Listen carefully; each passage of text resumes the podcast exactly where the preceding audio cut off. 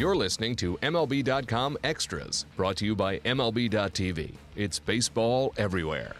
For this week's podcast, we are looking at the top prospects every organization. Hello, I'm Alyson Footer, and I'm here with Bill Ladson, who we're going to, Bill, we're going to talk about the prospects in a second, but I also want to talk about a little news that you're working on, uh, more of a feature story, but about um, Tim Raines. Of course, we've had uh, the Hall of Fame announcement was a couple weeks ago, and the discussions that follow that, and uh, overwhelmingly, Tim Raines is believed to be uh, not a shoe in, but a, has a pretty good chance next year of getting in.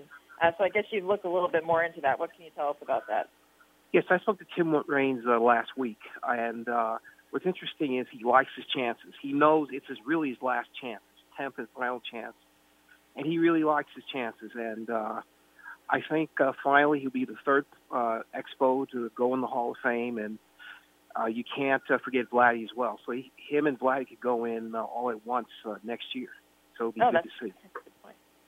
Um, and so, really, I, mean, I, I feel like Tim Raines sort of gets lost in the shuffle a little bit. Obviously, he's this his uh, final year of eligibility coming up, uh, so a lot of people have left him off their ballots. But in terms of like somebody, um, I think it was Ken Rosenthal said if there was no Rickey Henderson, uh, we'd be talking about Tim Raines being the greatest of all time, being the greatest base stealer, uh, one of the fastest runners in baseball. I mean, all of the things that, you know, his numbers kind of speak for themselves, as they say. Uh, but pretty amazing that he's still not getting as much support as as you would think that he he should. It's funny you mentioned this, Alyson, because uh, I asked Tim Raines why all of a sudden people are realizing what he did, and he really believes that technology and uh, research from the writers is the reason people realizing what he's doing, what he did, I should say. And uh, you know, when he was with the Montreal Expos, it was rare that uh, they were on the game of the week. He feels that uh, that the writers now are finally doing their research on him, realizing he wasn't that bad. You know, you should check his on base percentage. It's really high, and uh, not just with the Expos, but if you look at him as a bench player with the Yankees, it's it's like 395 or better. I mean, he was really a good hitter and not a bad outfielder either. And this was a guy who was supposed to be quote unquote the next Joe Morgan, and it didn't work out that way. But uh, trying to be a great outfielder though. Yeah, I think next year we could see Tim Raines and Jeff Bagwell get inducted, which would be pretty cool. So um, we'll keep our eye on that. Let's move on to the top prospects, of course, in the Nationals organization. So the number one prospect being a right-hander, Lucas Giolito. Uh, it says on our MLB pipeline coverage, which is very thorough and extensive and accurate, I believe, his ETA is um, 2016. Could, we could possibly see him up this year.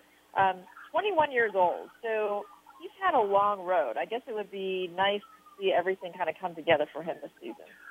Oh, no question. I mean, this is a guy who had Tommy John surgery uh, in 2012, and he's fully recovered. There isn't, uh, there aren't any limits on him.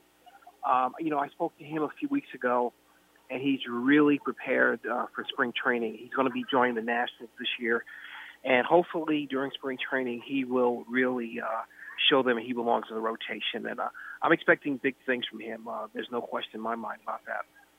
Yeah, so he didn't pitch a, full pro season until 2014, as you said. He had the Tommy John surgery. He played in the futures game, um, which is always there is a like the success rate of guys who play in the futures game to actually getting to the big leagues is like some 80 percent plus, which is mm-hmm. pretty amazing. Right.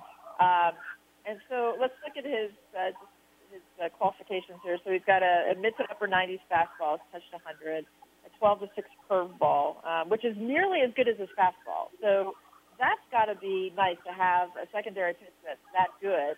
And then um, and then he seems to be making progress with a changeup, which is always kind of a crucial thing to decide if the guy's going to be a starting pitcher. So looks like all the tools are there. It's just a matter of putting it together. Oh, no doubt. And let me tell you, Alyson, you know, I spoke to him. He said, I think the key for his season will be the changeup because if he has the changeup, he will be successful in the mound. He said he can throw the changeup at any count, and that's the key. I mean, he did it a lot last year and if he can throw that changeup 2-0, 3-1, and then throw strikes for it, um, he's going to be dangerous. And I'm expecting him to be one of the starters. I, I know uh, he hasn't played yet, but I'm predicting he'll be one of the starters in 2016.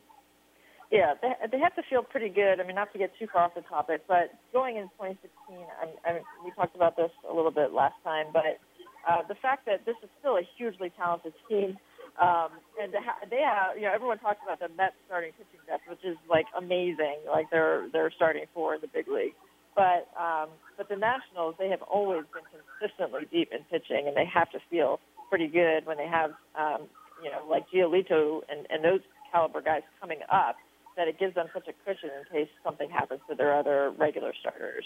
Oh, there's, there's no question about it. I mean, you saw it. They uh, let uh, Jordan Zimmermann go. I mean, they really feel that uh, Joe Ross will be in that rotation as well. So, I mean, yes, they, they are really deep when it comes to their pitching. Um, Yeah. I think the, the biggest need, big time, will be getting some left-handed bats in the minor league system and improve their hitting overall because they haven't really, since Bryce Harper, they really haven't had, uh, or even Rendon, they haven't really had a, a good hitter come up through the minors um, in a while. So hopefully that will happen soon. Yeah, it's it's funny, and I'm sure not funny, haha, but the fact that when your team is really really bad consistently over a number of years, then they get to pick first in the draft, um, and then Right. as times happen in the big league, and then all of a sudden you're picking 26, 27, 28 um, in the first round. It gets less fun uh, for an organization to have like to be able to pick the cream of the crop. You have to get a little bit more creative, I guess. Yeah, yeah. I mean, but I, I'm not worried about the Nationals in that regard. You know, I will never question Mike Rizzo when it comes to evaluating talent, and he'll find a way. Uh, you know, to really not only get the hitting, but even get more uh, pitching, starting and relieving. So, um, I, I'm not worried about Mike Rizzo in that regard. Yeah, he definitely knows how to figure it out. Um, so the number two prospect being Trea Turner, uh, shortstop, and he actually debuted last year, so we're not completely unfamiliar with him. He played in 27 games. He had 40 at bats. Um, he only hit 225, but I, you can't really judge on just that very small sampling. Um, right. So, so he's a pretty interesting guy. Has good speed. Could be a, maybe a top of the order hitter. He could be, or, or the bottom of the order.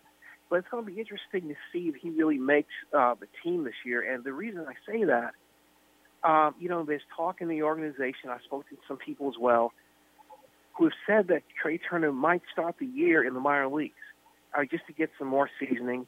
Um, you know, that's going to be interesting. I mean, he'll be competing for a spot in the in the uh, at shortstop and second base, but uh, it's it's a wait and see uh, type of deal with him. Uh, I think uh, he'll start the year in the minor leagues and then really take off from there. Yeah, so some of the other reporters, some of the other teams, we've been talking, and um, like some of the young young hitters who have shown good plate discipline in the minor leagues, it's a very good sign of, of their path to the big leagues. It's when they get, if they're able to cut down on their strikeouts over time. And it seems with Turner that uh, kind of the knock on him is, one is that he needs to temper some of the aggressiveness, and he he he tries too much to hit for power.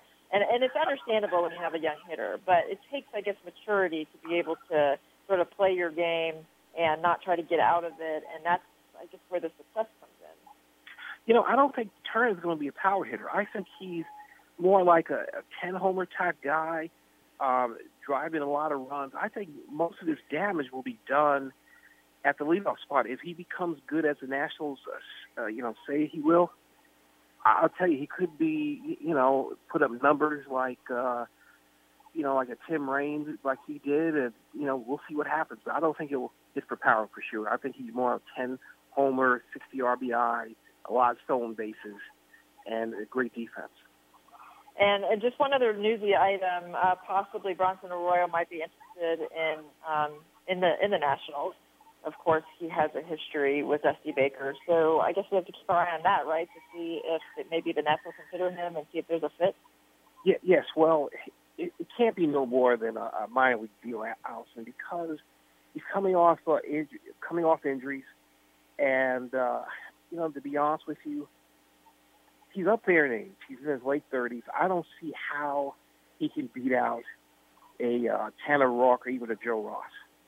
And uh, you know, if, if he signs, um, it, it's gonna it's gonna be tougher to make this team because I don't think he's better than what they have. I mean, obviously you don't want him in the relief role. He's more of a starter.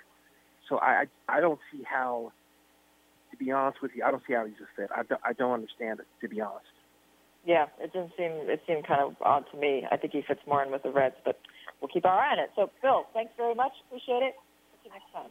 MLB.tv Premium, the number one live streaming sports service, is celebrating 13 years. Watch every out of market regular season game live or on demand in true HD. Real time highlights, live look ins, pitch tracking widget, and more. MLB.tv Premium includes a free At Bat 15 subscription. Watch live baseball on over 400 mobile and connected devices. Watch at home, in the office, or on the go every night on every device.